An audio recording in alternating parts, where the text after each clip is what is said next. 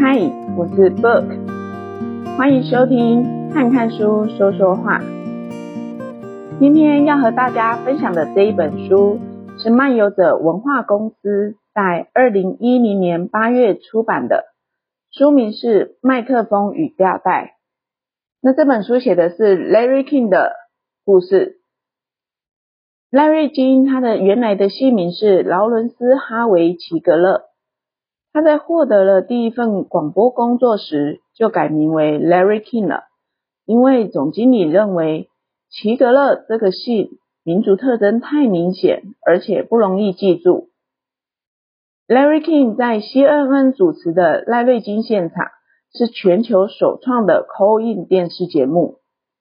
他以吊带裤、大眼镜、老式麦克风的招牌形象著称，但可惜的是，他在二零二一年的时候过世了，而这本书的另外一位作者是卡尔福斯曼，他是一位记者，在这本书的最后一个章节就有他访问赖瑞金的问答记录。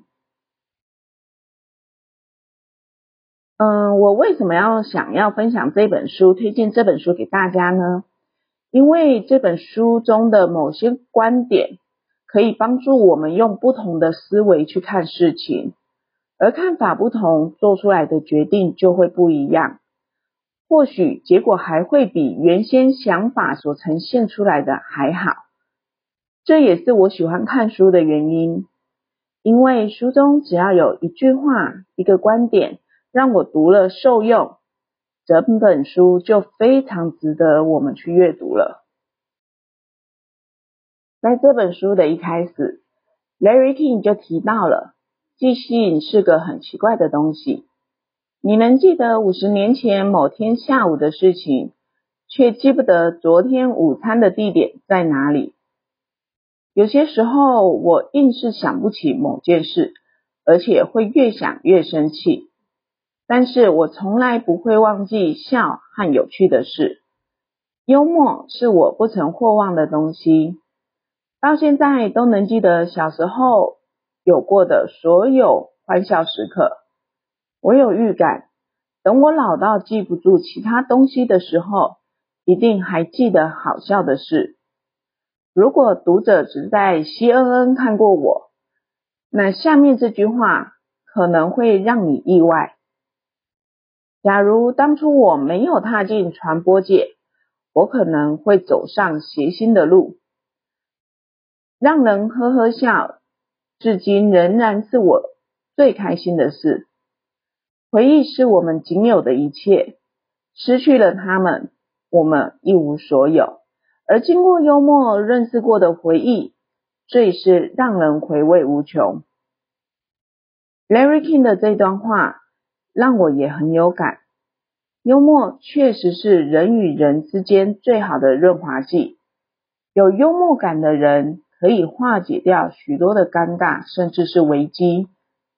而从 Larry King 的这段自述内容里，也不难看出他的个性，也难怪他可以在传播界里享有盛名。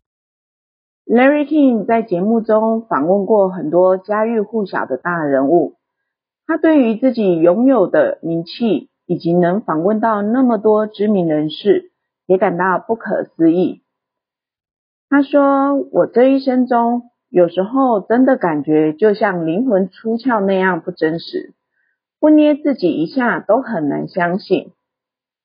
出身布鲁克林的小赖瑞，居然有这么大的本事，被上传到两万两千三百英里外的太空，透过卫星转播，让全球两百多个国家的民众同步观赏我的访问。”我真的有那么大的本事吗？我没有读过大学，却在乔治华盛顿大学里设立了百万美元的奖学金。我也曾经开车撞上甘乃迪的车，认识从尼克森以后的每一任总统，也曾经和黑人民权领袖金恩并肩散步，后来又访问谋杀他的凶手。我在比佛利山庄的某间餐厅用餐的时候，接到了约旦国王的来电，而且在我年近七旬之时，我还喜获了两个麟儿。赖瑞金在写这本书的时候，书上记录着他结过八次婚，离过七次婚，但在二零一零年的时候，他向法院申请裁决离婚，所以到他过世之前，他总共离了八次婚。他有五名子女。最大的儿子和最小的儿子相差了好几十岁。Larry King 有时候会问：“这一切真的都是我吗？”他说：“不会吧，我记得的小赖瑞是为买不起球场门票，只能坐在家里收听一九四九年职棒明星赛的转播的小孩。”我怎么可能在四十年后的职棒明星赛中走上球星们正在练习的球场，还被他们争先恐后的索取亲笔签名呢？这本书不只记录了 Larry King 自己的回忆，也包括了身边的亲友们的回忆。从他们的角度来看，Larry King 可以让我们读到更完整的他的故事。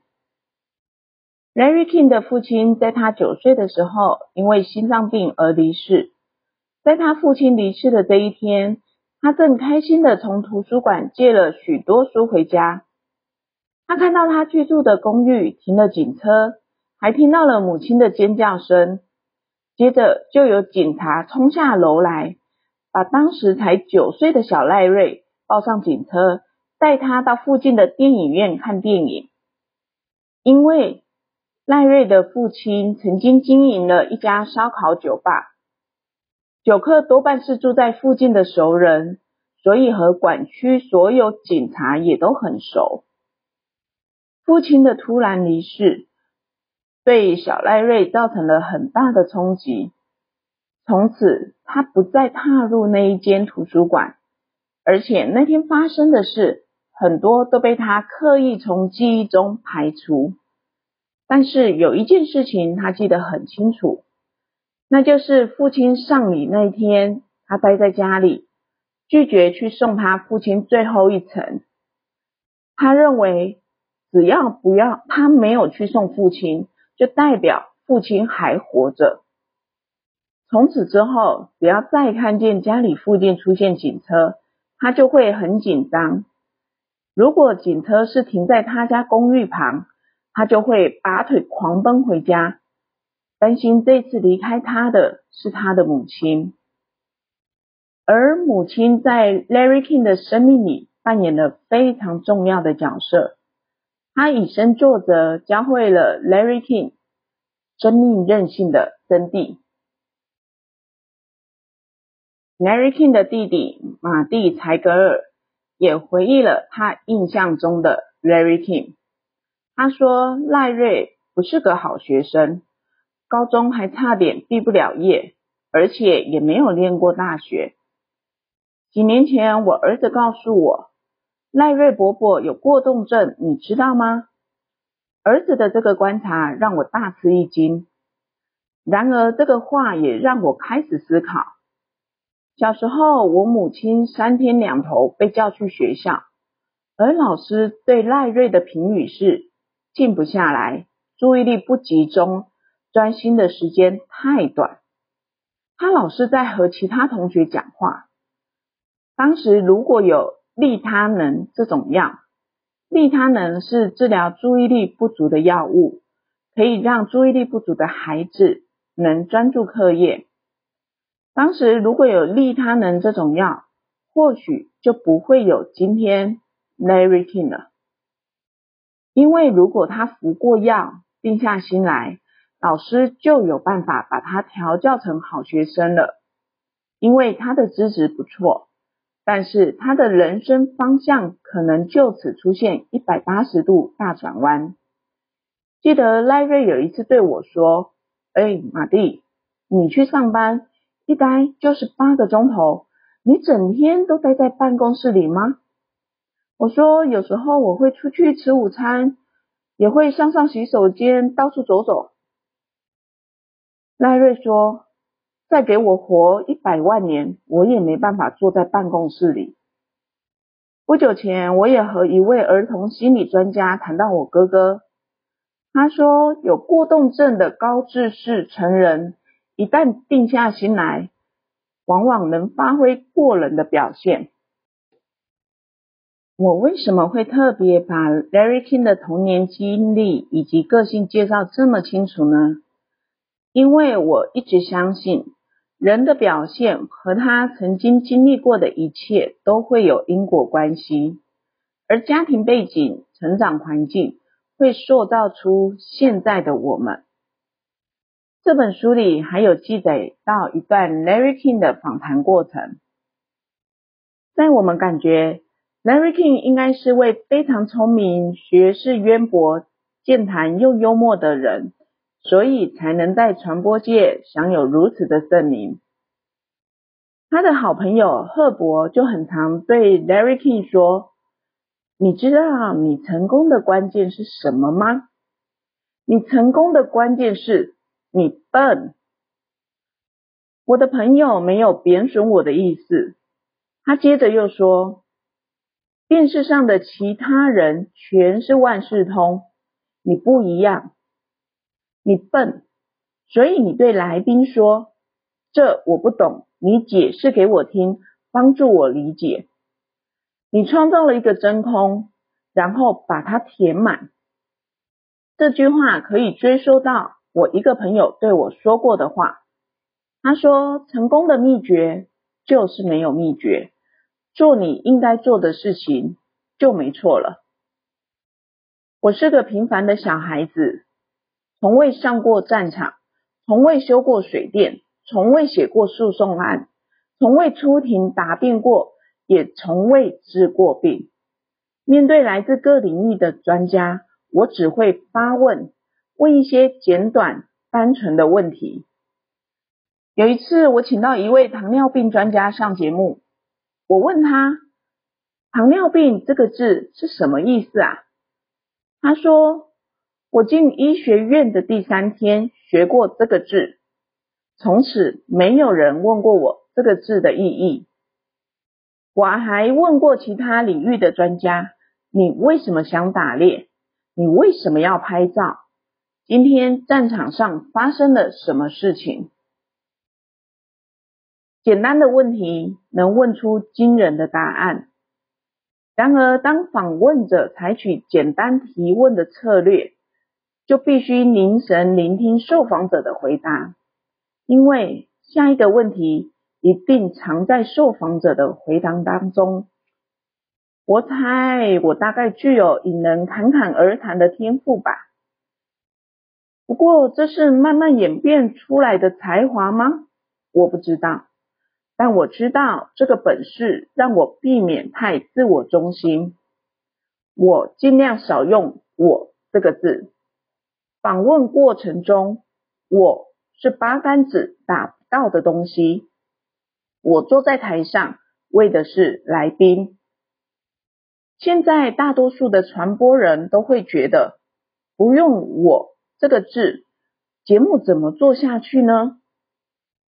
然而，许多传播人习惯先背出三分钟的资料，然后才发问，仿佛想说：“让我先秀一下。”我是多么的博学，但我认为专家的帽子应该由来宾戴。只要一听见这种长达三分钟的问题，八成就是访问者自己想献宝。而这种现象在总统记者会上很常见。我从经验中得知，与其滔滔不绝的附送资料，小而巧的问题能让访问者更显灵光。书中里面还有写到了，有一次在朋友的引荐之下，我有机会访问氢弹之父爱德华泰勒博士。泰勒是那种说话很直的人。他进到摄影棚后，问我：“你对物理学懂多少？”我说：“一窍不通。”他说：“那你怎么访问我呢？”我就说：“嗯，那我们先录影。如果你不高兴，可以随时中断；如果你不喜欢，可以拍拍屁股就走。”他说：“好。”我的第一个问题就是，念书的时候，为什么大家都怕物理课？为什么学校教的物理那么难？他一听。脸色亮了起来，操着奥地利口音说：“因为方法错了，他们甚至不应该把它叫做物理，应该改成它人生。因为物理学影响到现代生活的每一个层面呐，金先生，从你一睁开眼皮的那一刻起，物理学就是人生。”我接着问：“这话怎么说呢？”于是他开始细数着两者之间的关联。接着我又问了：物理学的下一个大趋势是什么？他说是研究无生命物体的力学，例如高山的力，那座山是怎么来的？那些微粒是怎么堆在一起的？节目结束之后，这位氢弹之父。对我说：“嘿，你为什么开我玩笑啊？为什么要假装你对物理学一窍不通？”所以这一段的故事，也就是说到了 Larry King 之前那一段写的。他说，访问者主要是要让受访者多回答、多说话，所以 Larry King 也说了。他很多事情都不懂，就因为他不懂，所以他会请来宾告诉他。那也因此，这造就了 Larry King 的节目可以长红不败的原因。这本麦克风与吊带 Larry King 传奇集结了 Larry King 的人生精华，书中还有很多内容都很值得花时间阅读。所以今天把这本书分享给大家，也谢谢大家今天的收听。看看书，说说话，每周四都会上传新的分享。本集节目的相关资料都在节目的资讯栏里，也可以搜寻 FB 看看书，说说话的粉丝专业。我们下周四再见喽！